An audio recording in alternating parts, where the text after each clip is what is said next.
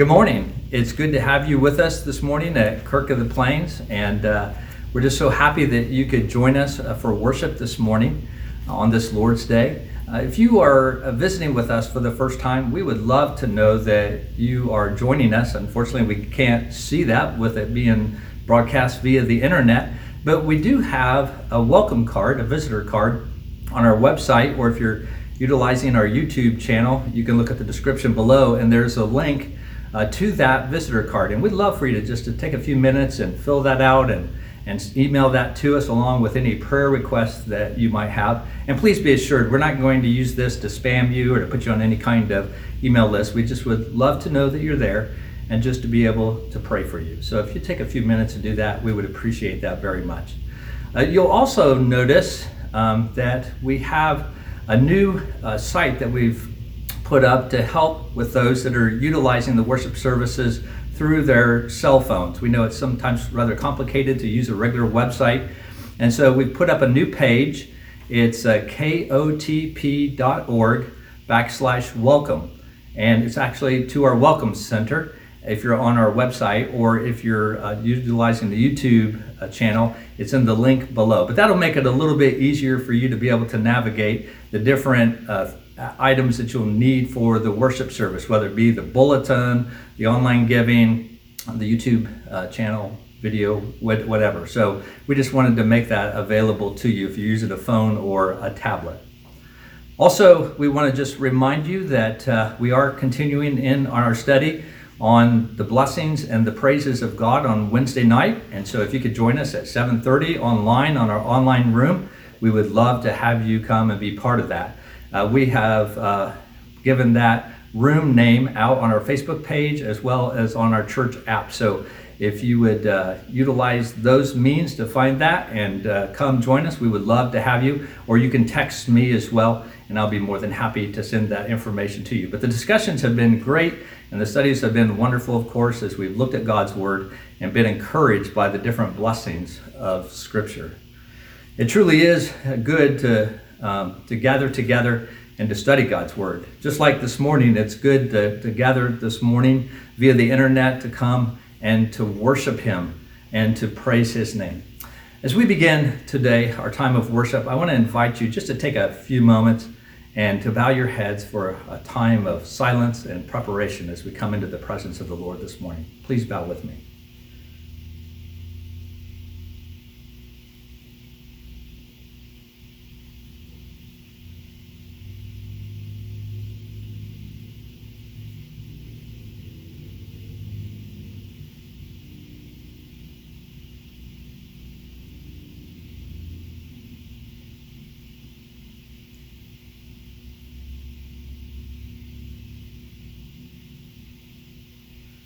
Amen. Amen. Please stand, if you would, where you're at, and let us hear God's call to worship from Exodus 15, verse 2. The Lord is my strength and my song, and he has become my salvation. This is my God, and I will praise him, my Father's God, and I will exalt him. Let's continue in our worship this morning as we take our, our hymn books or our worship guides and turn to number 429 Come, thou fount of every blessing.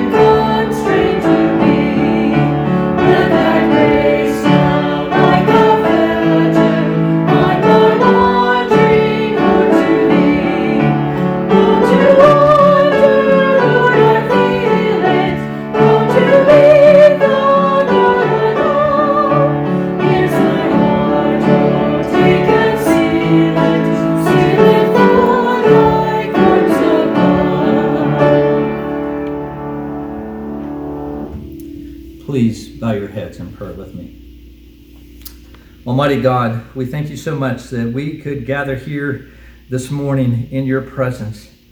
As we reflect upon who you are, we are in awe of your magnificent power that is displayed to us through creation.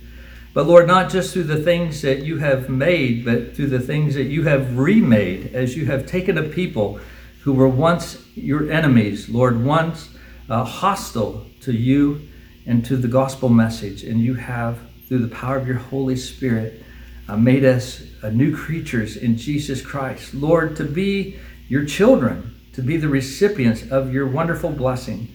And so we come this morning with grateful hearts and, and thanksgiving, God, to worship you. And we pray that we may know the presence of your Holy Spirit here with us.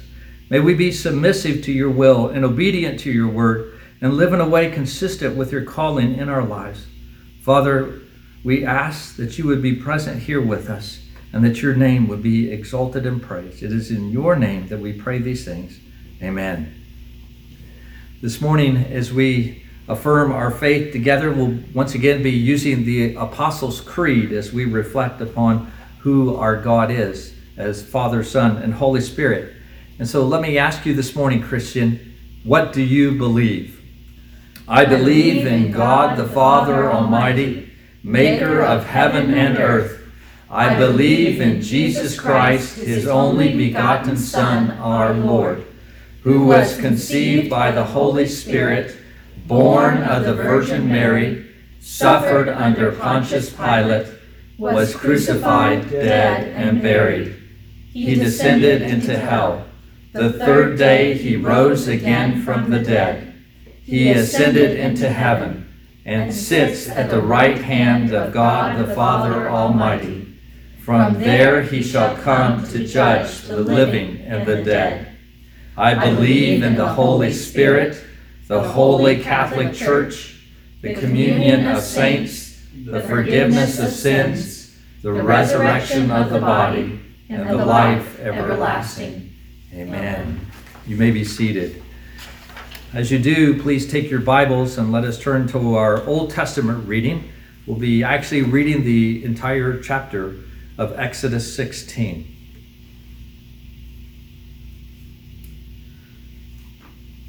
They set out from Elim, and all the congregation of the people of Israel came to the wilderness of Sin, which is between Elim and Sinai, on the fifteenth day of the second month after they had departed from the land of Egypt. And the whole congregation of the people of Israel grumbled against Moses and Aaron in the wilderness. And the people of Israel said to them, would that we had died by the hand of the Lord in the land of Egypt when we sat by the meat pots and ate bread to the full. For you have brought us out into this wilderness to kill this whole assembly with hunger.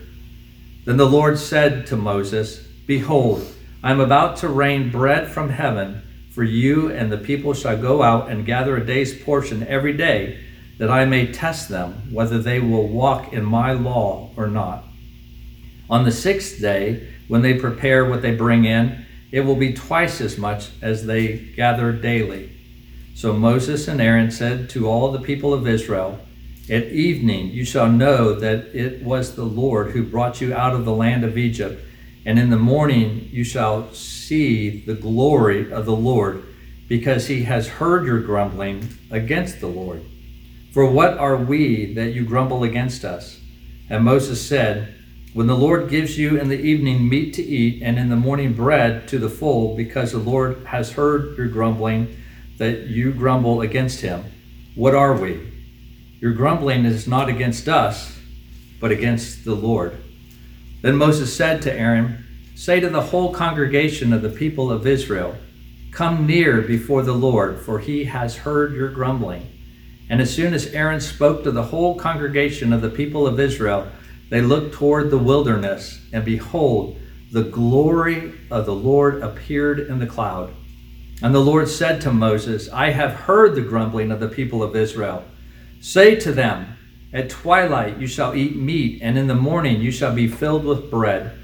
Then you shall know that I am the Lord your God. In the evening, quail came up and covered the camp, and in the morning, dew lay around the camp.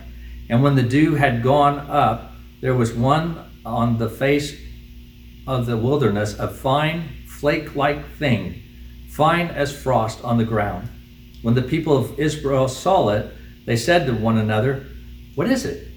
For they did not know what it was. And Moses said to them, It is bread that the Lord has given you to eat. This is what the Lord has commanded. Gather of it, each of you, as much as you can eat. You shall each take an omer according to the number of the persons that each of you has in his tent. And the people of Israel did so. They gathered some more, some less. But when they measured it with an omer, whoever gathered much had nothing left over, and whoever gathered little had no lack. Each of them gathered as much as he could eat. And Moses said to them, Let no one leave any of it over till the morning. But they did not listen to Moses. Some left part of it till the morning, and it bred worms and stank. And Moses was angry with them. Morning by morning they gathered it, each as much as he could eat. But when the sun grew hot, it melted. On the sixth day they gathered twice as much bread, two omers each. And when all the leaders of the congregation came and told Moses, he said to them, This is what the Lord has commanded. Tomorrow is a day of solemn rest, a holy Sabbath to the Lord. Bake what you will bake, and boil what you will boil, and all that is left over lay aside to be kept till the morning.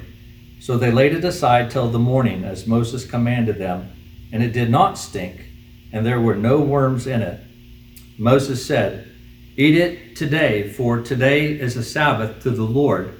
Today you will not find it in the field. Six days you shall gather it, but on the seventh day, which is a Sabbath, there will be none. On the seventh day, some of the people went out to gather, but they found none. And the Lord said to Moses, How long will you refuse to keep my commandments and my laws? See, the Lord has given you the Sabbath. Therefore, on the sixth day, he gives you bread for two days. Remain each of you in his place. Let no one go out of his place on the seventh day. So the people rested on the seventh day. Now the house of Israel called its name manna. It was like uh, seed, white, and the taste of it was like wafers made with honey. Moses said, This is what the Lord has commanded. Let an omer of it be kept throughout your generations, so that they may see bread with which I fed you in the wilderness when I brought you out of the land of Egypt. And Moses said to Aaron, Take a jar and put an omer of manna in it, and place it before the Lord to be kept throughout your generations, as the Lord commanded Moses. So Aaron placed it before the testimony to be kept. The people of Israel ate the manna 40 years till they came to a habitable land. They ate the manna till they came to the border of the land of Canaan. An omer is the tenth part of an ephah. Thus ends the reading of God's word. Would you please bow your heads in prayer with me this morning? Let's pray. Lord, we come to you this morning and we just give thanks to you, O God, that as we come as your children, that we know that there is nothing that we can do to add to the finished work of Jesus Christ.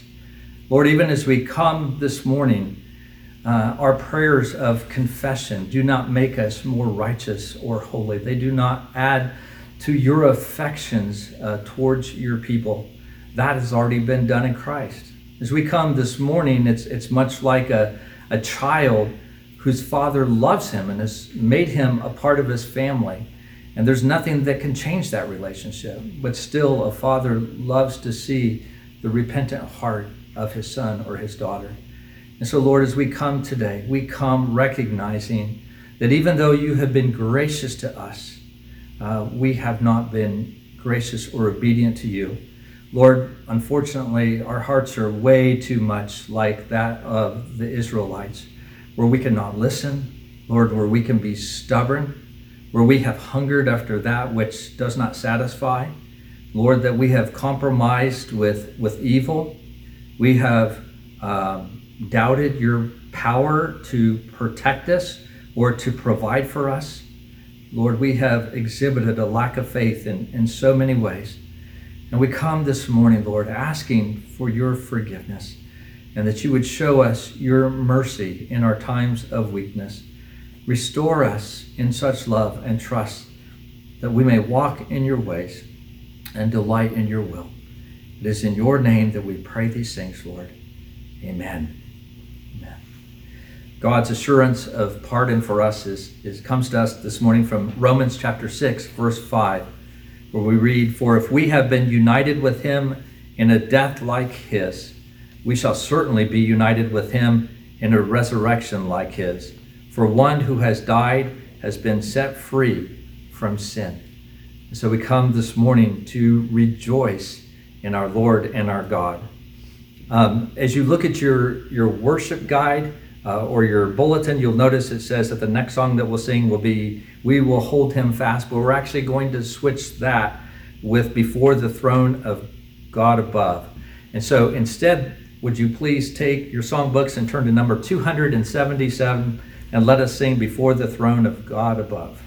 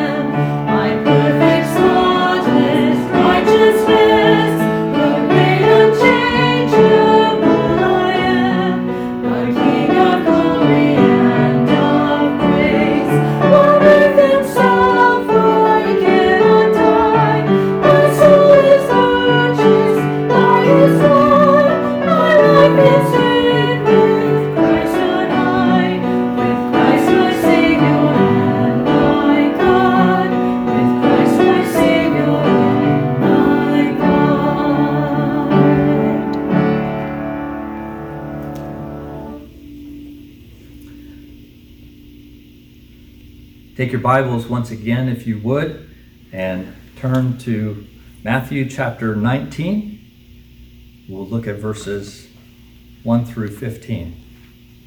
Hear now God's word. Now, when Jesus had finished these sayings, he went away from Galilee and entered the region of Judea beyond the Jordan. And large crowds followed him, and he healed them there. And Pharisees came up to him and tested him by asking, Is it lawful to divorce one's wife for any cause? He answered, Have you not read that he who created them from the very from the beginning made them male and female, and said, There a man shall leave his father and his mother and hold fast to his wife, and the two shall become one flesh. So they are no longer two, but one flesh.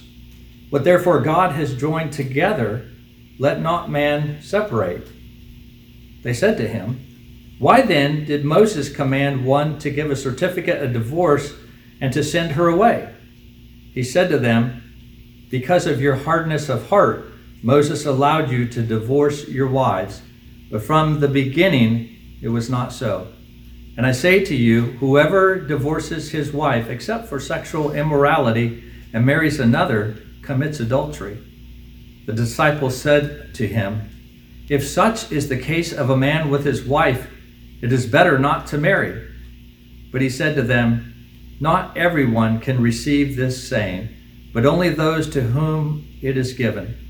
For there are eunuchs who have been so from birth and there are eunuchs who have been made eunuchs by men, and there are eunuchs who have been made themselves eunuchs for the sake of the kingdom of heaven.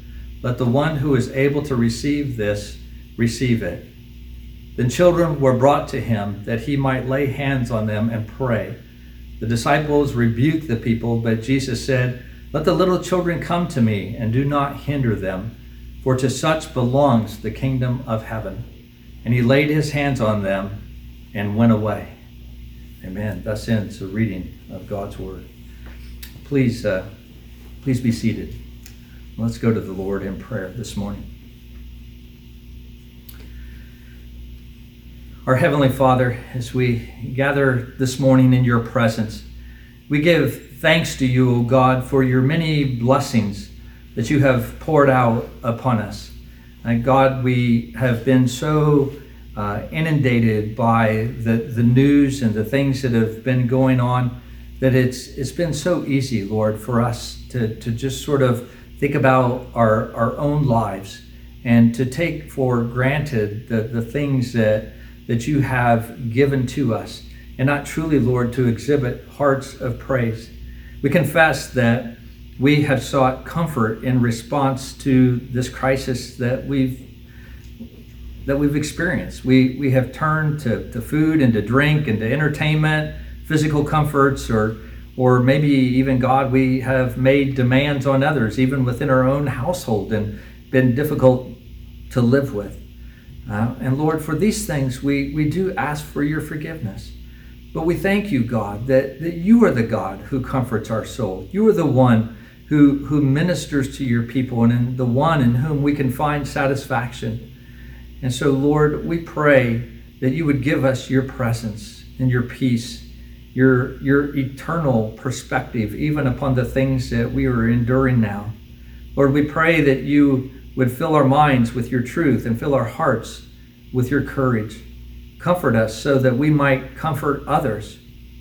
Lord, we pray that, that you might uh, use us to bring comfort to those who have suffered loss whether it be family members or friends, Lord, whether it be in the death of a loved one or, or in the loss of a job and, and income.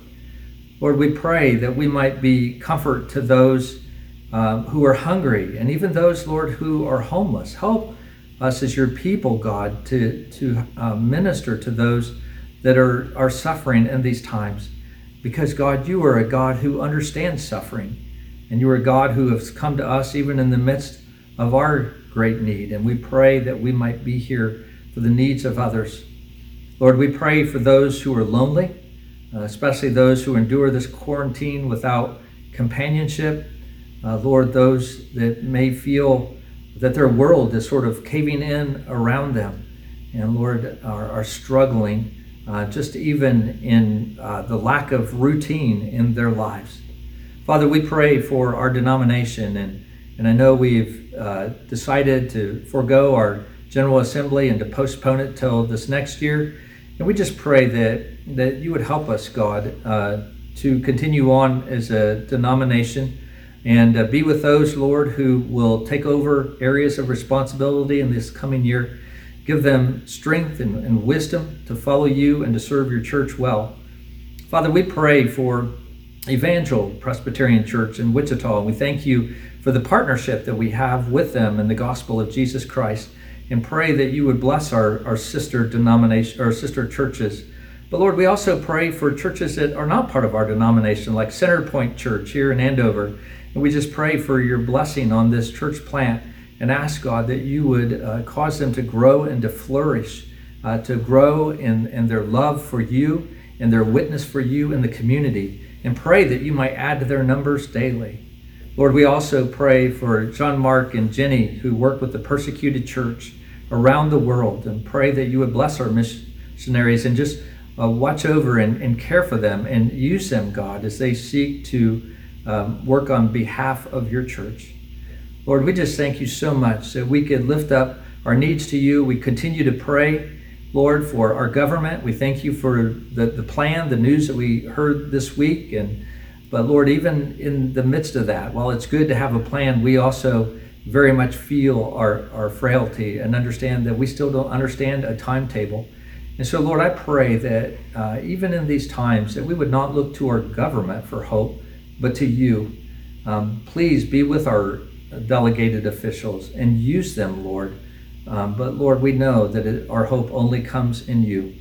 And so, Father, we pray for those that are still uh, out there, whether it be in grocery stores, uh, hospitals, uh, Walmarts, uh, those, Lord, that are out with the public.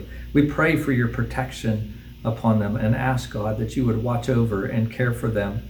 Uh, we just thank you, Lord, that we can lift up our needs to you. Because, God, we are reminded in your word that yours, O Lord, are the greatness, the power, the glory, the victory, and the majesty. For all that is in the heavens and on the earth is yours.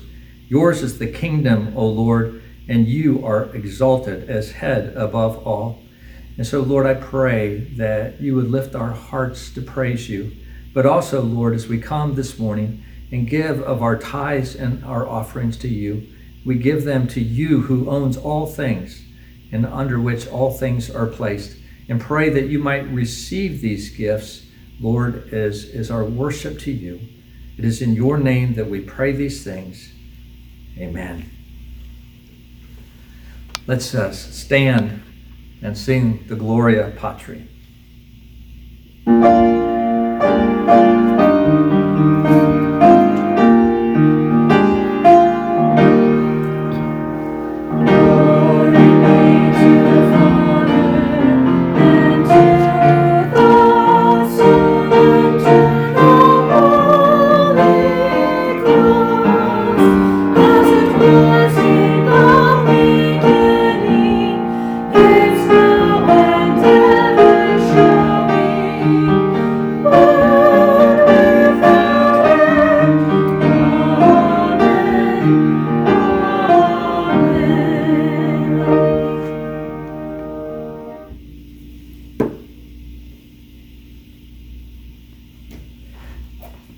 Your Bibles this morning and turn to Hebrews chapter 4, we'll be looking at verses 14, 15, and 16.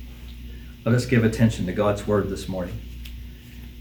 Since then, we have a great high priest who has passed through the heavens, Jesus, the Son of God.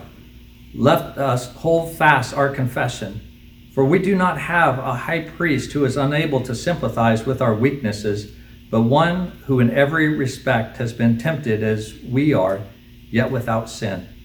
Let us then with confidence draw near to the throne of grace, that we may receive mercy and find grace to help in time of need.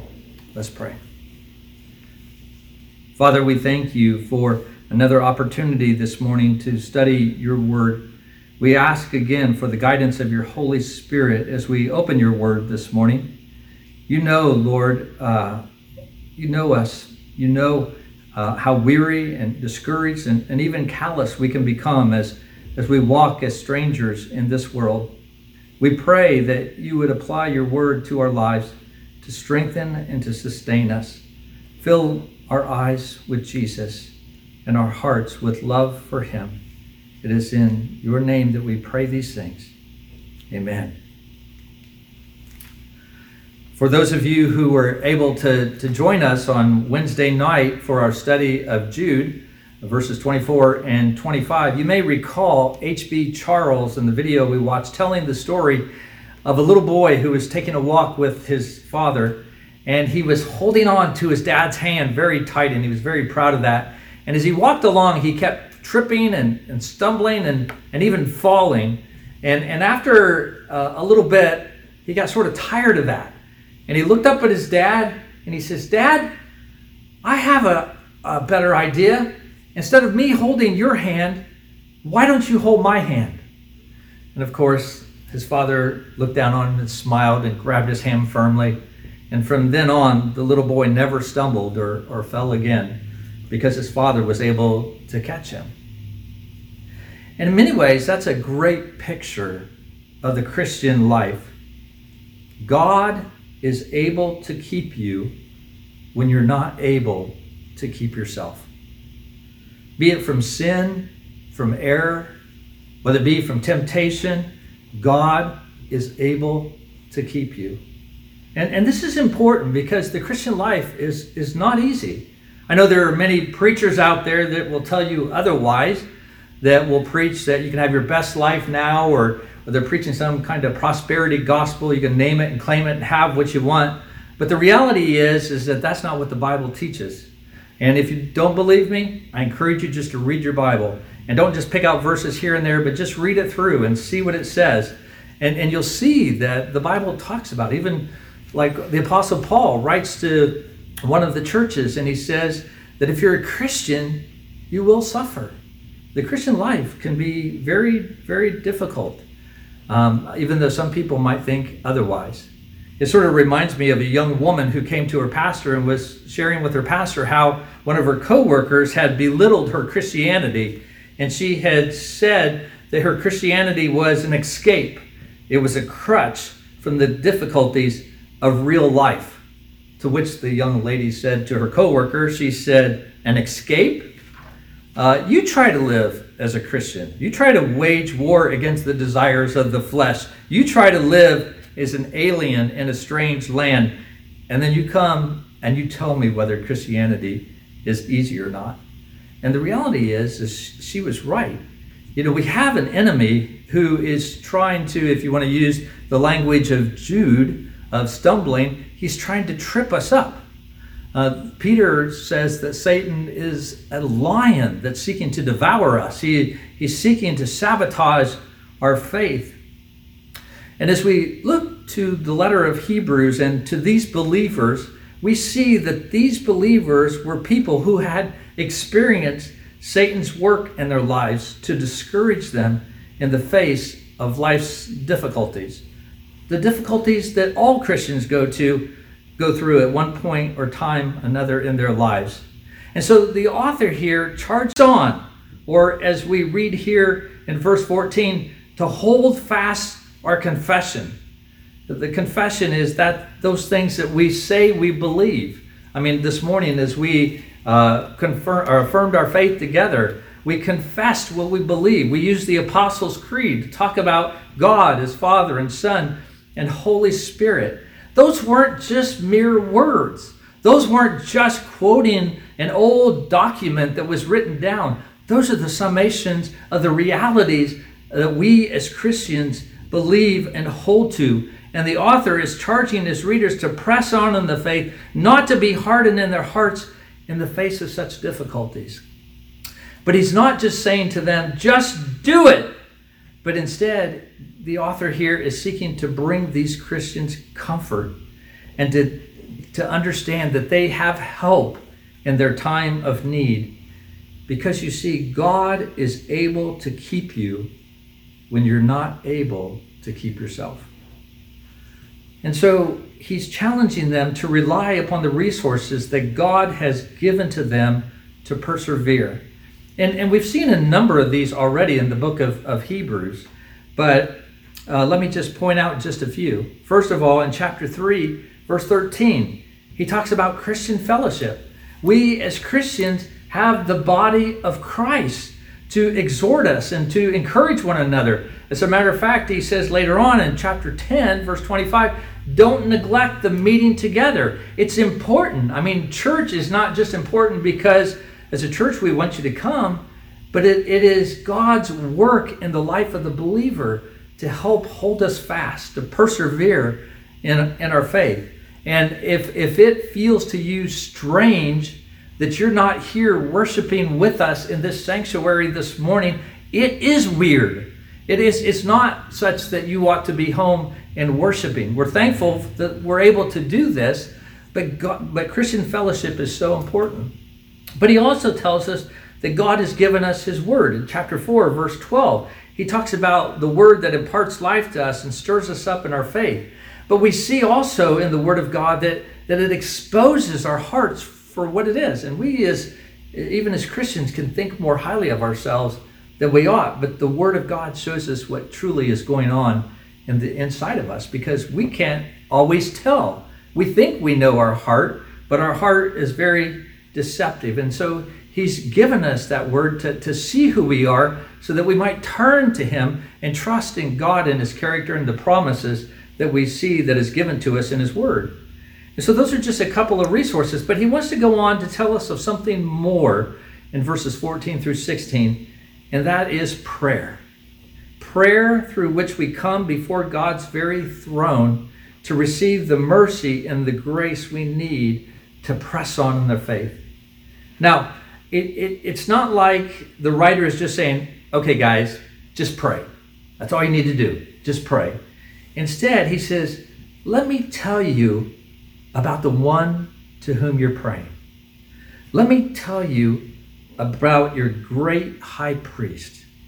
Because you have such a great high priest who is already in heaven that even though you are a sinner saved by grace, you are a stranger in this world and you are struggling, you have hope that you will enter God's rest because he is such a great high priest.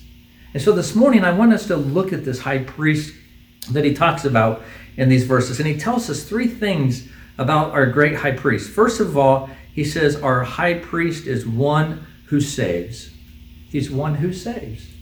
He says, Since then, we have a great high priest now, the, the language here in, in these just these couple of verses is just full of, of pictures of from the Old Testament. I mean, actually, the entire book of Hebrews is that way, but but these verses especially, which would have resonated with these Jewish believers because they had grown up hearing and, and reading the Old Testament. So these things would have struck home with them. But but as they would have heard this phrase, since then we have a great high priest it would have brought to mind the work of the high priest on behalf of the people of God in the Old Testament.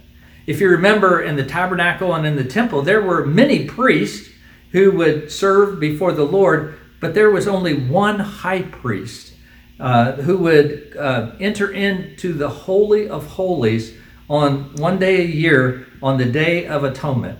He would make a sacrifice on behalf of the people of God for their sins to reconcile God's people with himself and he would offer that sacrifice on their behalf. But, but we read here that Jesus is not just simply a high priest, but the great high priest. He, he's showing us that Jesus is superior to any human high priest that there is.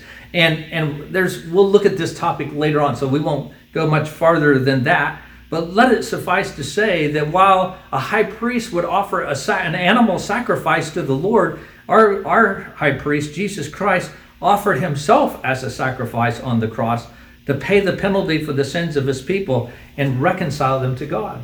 If you look back at Hebrews chapter 2, verse 17, he says here that Jesus had to become like us. He had to become human, flesh and blood, like us so that he could become a merciful and faithful high priest in the service of God to make propitiation for the sins of his people. In other words, Jesus had to come and satisfy the wrath of God. That's what that big word propitiation means to satisfy the wrath of God that was poured out on the sins of his people. And so Christ saved us. But as our great high priest, he, he not only saved us, but he also passed through the heavens um, the, here again, this is a, a, contrast between Jesus is our great high priest and, and what a regular high priest was. And, and I would suggest to you, in much the same way, that the writer has been talking about how Jesus is greater than the angels, he's greater than Moses. He's now telling us that Jesus is even greater than Aaron, the first high priest.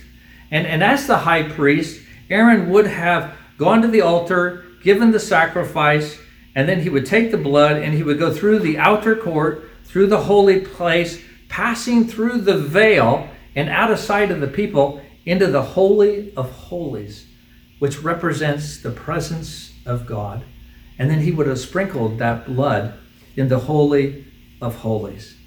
But the writer here is saying, but Jesus, our greater high priest has penetrated to the very presence of God. He has passed through the heavenlies straight into the presence of God.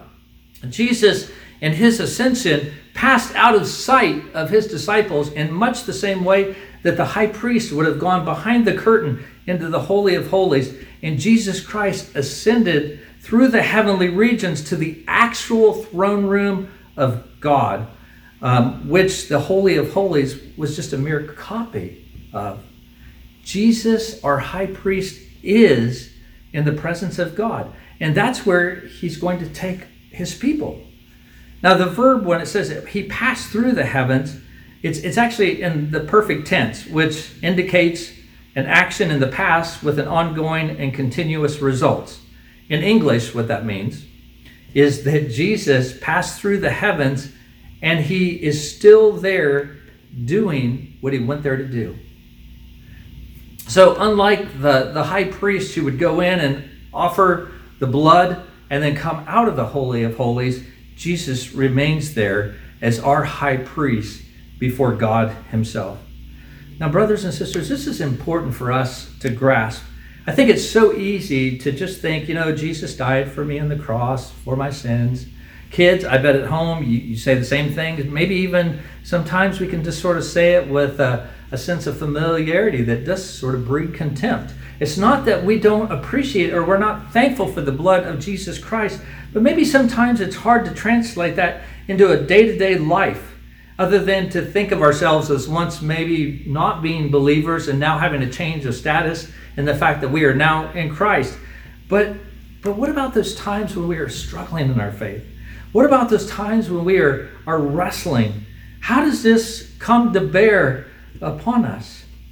You see, it is maybe in those times that we feel like we can't come to God into prayer, that maybe we're not even worthy to come before God to pray and to ask for his help. You know, we, we know what the writer said in verse 12 how God's word has exposed to us uh, that which lacks in our hearts. We see the hypocrisy in us, we see the pride in our hearts, and we think, God, I'm not worthy to be your child. And, and then we see in verse 13 of chapter 4 that not only is that as our heart exposed to ourselves, but it is also our heart and our life is exposed to the God who judges us. And so, what makes us think that God is going to listen to us? How could I ever come to Him in prayer? It is because your high priest is in heaven. Jesus is in the presence of God pleading for his people. And so we must not think that what we think in our minds or what we feel in our emotions is what defines what's true. But we must understand and hold fast to our confession of faith, knowing that God is able to keep you when you're not able to keep yourself. So we have a high priest who saves us. But he also says that we have a high priest who sympathizes with us as well in verse 15. For we do not have a high priest who is unable to sympathize with our weaknesses. So the writer here uses a, a double negative, which can sometimes be very confusing, but he does that to stress the impossibility of the statement. What, what he's really trying to say is this he wants us to walk away knowing that Jesus definitely sympathizes with his people and what they're going through. Because it can be easy to think that because our high priest is God, in verse 14, he, he actually calls him the Son of God. And because he is exalted in heaven and he remains there, I, I don't see Jesus and, and, and he's in heaven, that, that sometimes it's easy to think of him as removed from our daily toils and, and our daily struggles. And, and so, you know, maybe our struggle is not just that we feel unworthy to come before God, but maybe we think God doesn't really care. God's actually out of touch. He doesn't really understand what it is that we are going through. It's interesting and I'll just point this out. If you look back at verse 14, you see that our high priest is not only described as the Son of God, but he's also called Jesus. And we might think that's his first name and Christ is his last name, but that's not true, okay? The, the name Jesus was the name that was given to the Messiah when he was born. And so Jesus points to his humanity. And so what he's saying there in verse 14 is, is that the, our high priest is Jesus, the Son of God, the God man. He's fully God and, and he is fully man. And, and even though the Bible describes Jesus or the Messiah, the high priest is, is Jesus, I think as, as Christians, even it's easier for us to think of Jesus as God than it is as fully man. I think we sometimes wrestle with that. And, and even sometimes when we think of Christ's humanity, it can oftentimes be viewed in light of, his divinity.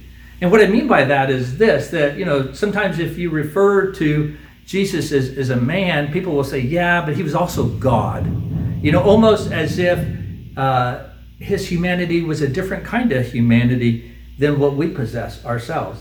But the writer here to the Hebrews wants to, to say, no, no, let me set the record straight. That's not right.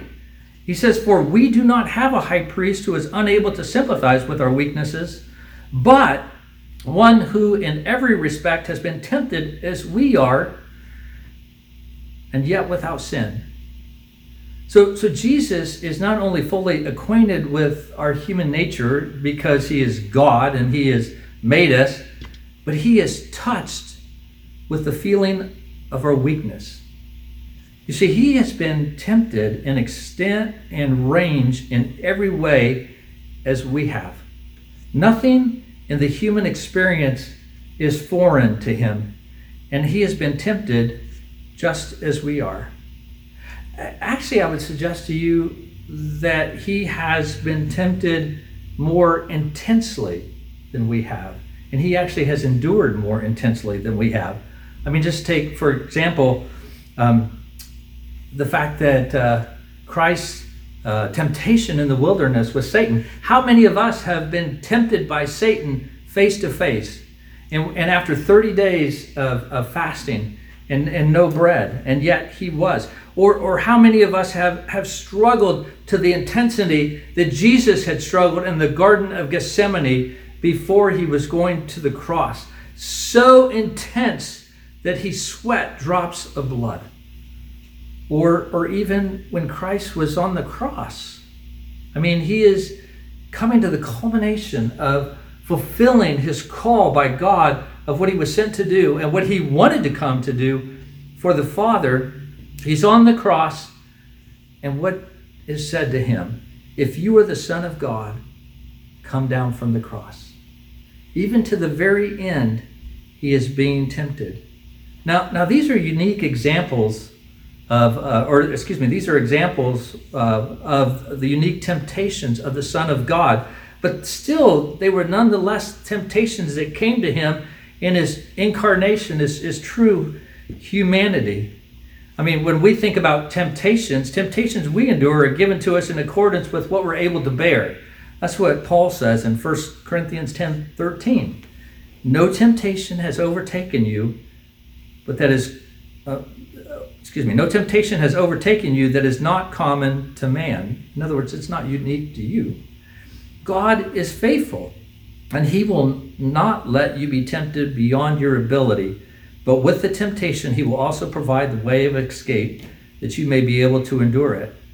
And we think about the trials and, and the temptations that we have gone through and how difficult those have been, and, and how we, we feel like, well, I could never have stood had it not been for the strength that God had given to me. Now, take that and imagine the depth of the temptations that Jesus Christ endured. And I think, honestly, we, we can.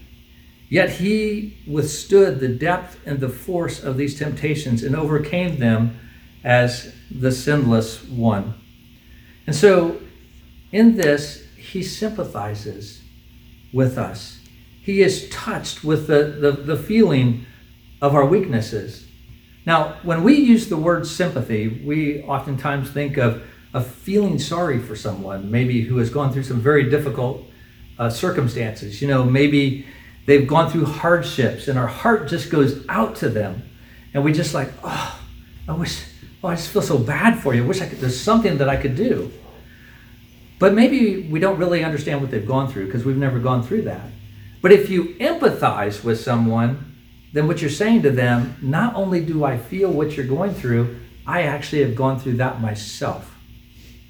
And, and I understand uh, some of the struggles that you're going through. And, and, and your high priest understands what you're going through.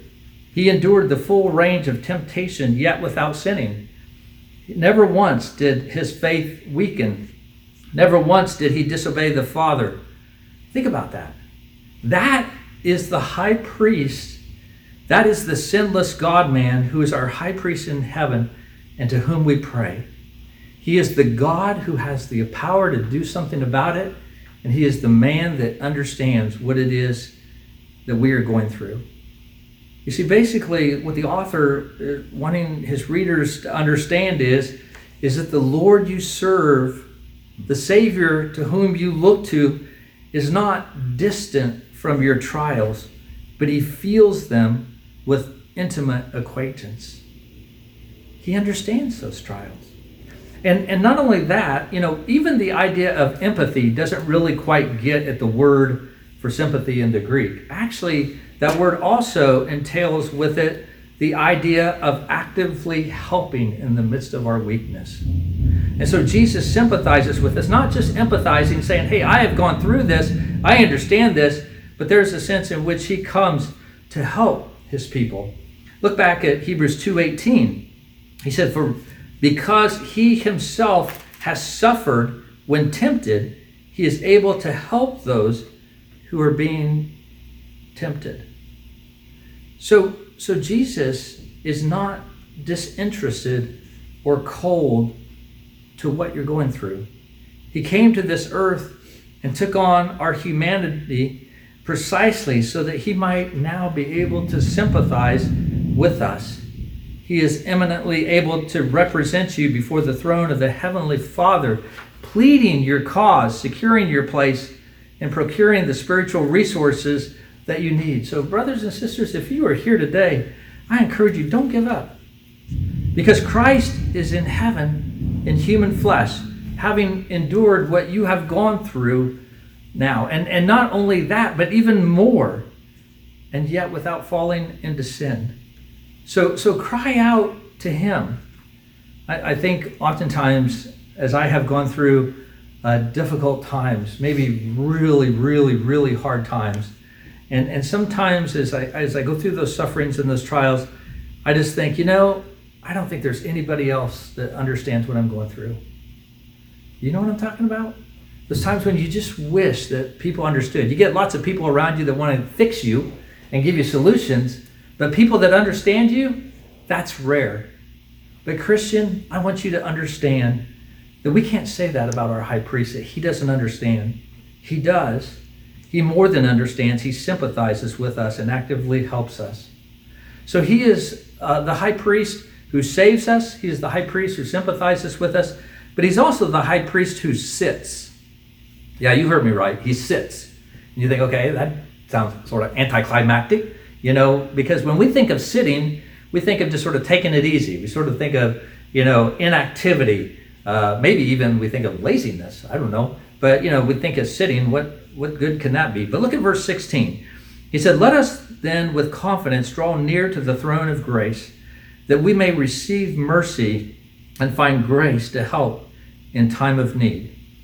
Now, what is this throne of grace that he's talking about? Well, it is the throne upon which Jesus sits in the splendor of his finished work upon the cross.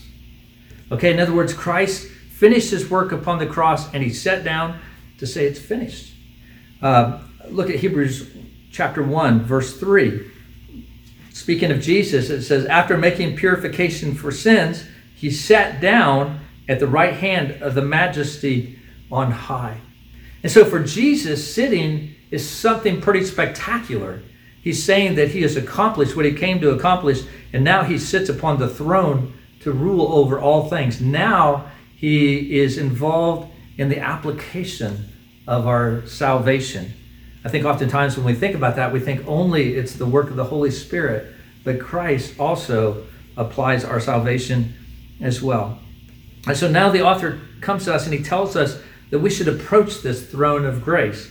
Now, what does he mean by that? Well, he means that we should come to God in prayer based on Christ's high priestly ministry. The fact that he has saved us, the fact that he sympathizes with us, and so we should come so confidently. Now, here again, the language to a Jew would have been very striking because the idea of this, this throne of grace reminds us that it is the place, you know, the place where we're coming to pray is the place where the, the blood was offered in the Old Testament. It is the mercy seat, is what it means. Um, uh, it's that place between the cherubim. If you remember, in the Holy of Holies was the Ark of the Covenant. I know you're all thinking Indiana Jones right now, um, but you know, thinking the Ark of the Covenant, and you have on the top these two cherubim, and that covering, that lid in between this cherubim, that was the mercy seat. And what he is saying is, is Christian, enter into the Holy of Holies, the place where the blood of Jesus Christ was that's where God calls sinners to come and to meet with Him, where He comes to rule over us. And He says here that we are to draw near. That, that idea of drawing near, here again, it's Old Testament language uh, found in Leviticus 16. If you remember, when Aaron, being the first high priest, he didn't understand how he was supposed to come into the Holy of Holies. God had to give him instructions saying, This is exactly how you do it, so that that you don't incur my wrath.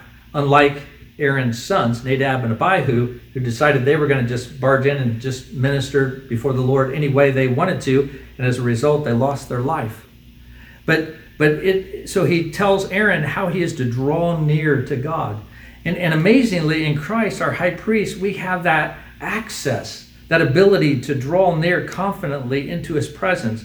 Not, brothers and sisters, because we're worthy, not because we've done something in particular or haven't done something, but it's because what Christ has done. So even though you may come this morning and, as I said, may feel timid to come to God when you know that you're so prone to succumb to sin, He says to you, draw near. Draw near in your time of need. The access that we have is through our great high priest, and through him we receive all the needed assistance in our pilgrimage to heaven. So we draw near with confidence that we may receive mercy and grace in our time of need. Brothers and sisters, we need that every day. As I said, Satan is seeking to attack us. We have our flesh that battles within us. We have the world that is seeking to conform us into his image. We need his grace and his mercy every day. His grace being that those gifts that we don't deserve to receive. And His mercy is Him not treating us as we ought to. We ought to be outcasts, we ought to incur His wrath, and yet He shows us His great love, His great gentleness, His strength, His presence. God, gives us these wonderful gifts. And it says here, as we draw near with confidence that we may receive mercy and find grace um, to help us in our time of need. The, the idea here is, is that Jesus gives us help at just the right time, just when we need it. Maybe when we're struggling the most. It's in our weakness, as he says in verse 15. Jesus gives us just the help we need in those times when we are most weak. Now, I think we need to also understand that when he tells us to draw near or to come into his presence, that actually that's in the present tense. And so it has with it the idea of let us continue to draw near. Let us continue to come into his presence. We have a, a, friend, we have an advocate in the court of the Lord. And let us let that compel us to come before his presence and, and to pour out our hearts to him and to receive that which we need. Now, we may not always know what we need. And we may think we do, but we may not always even as human beings, we can be very weak in the midst of temptation. And we may cry out to the Lord for relief and for reprieve. And the Lord doesn't answer our prayer. And it's not that He doesn't care for us, He does. But He knows that what we need in that moment of temptation is not relief nor reprieve, but it is strength. Strength to endure that temptation or that trial so that we might be made in, in His image. But our high priest, He knows what we need. He is here to help us because He is one that understands us.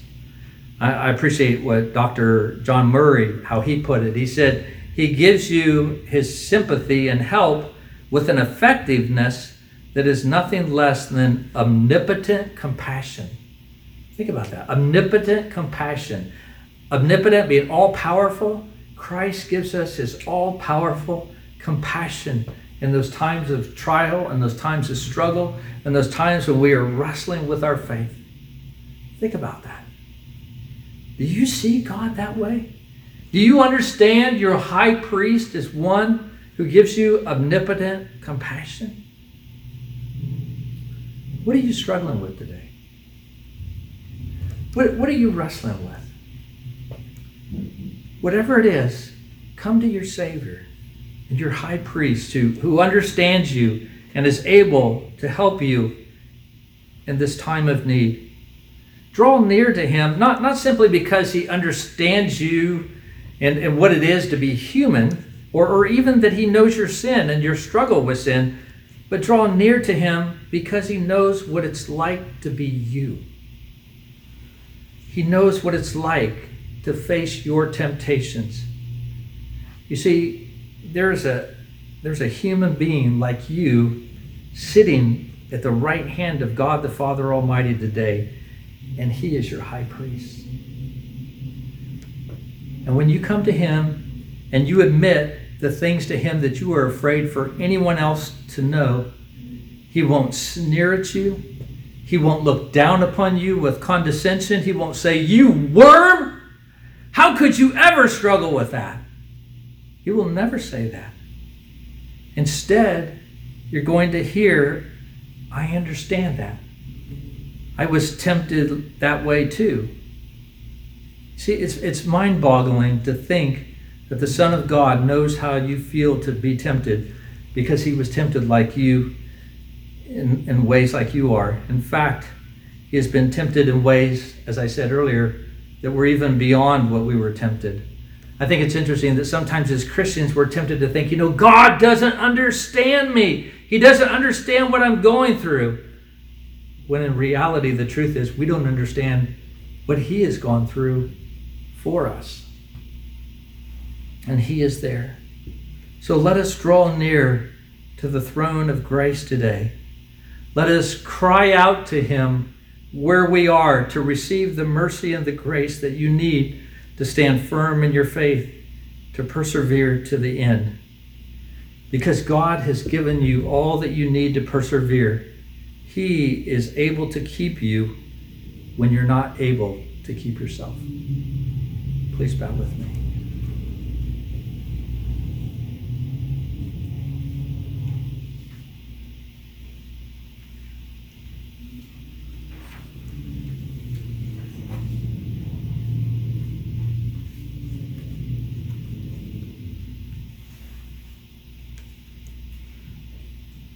Our Lord and our God, we, we thank you.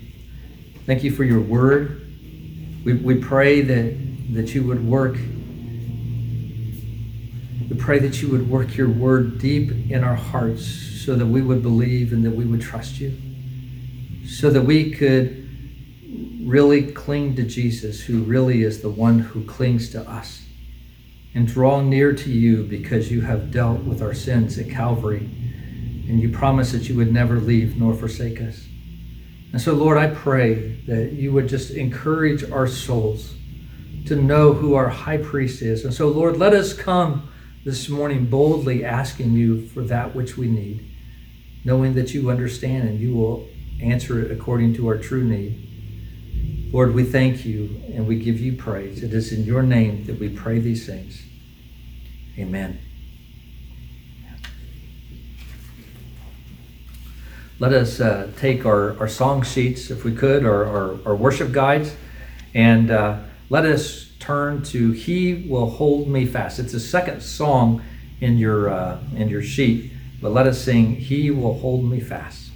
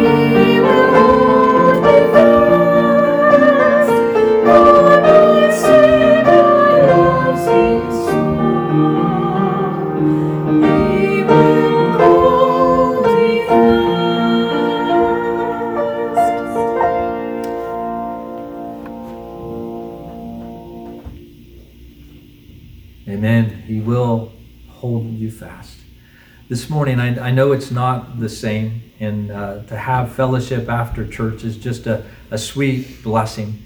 And unfortunately, in these times, we're not able to do that in person, but we would like to do that virtually.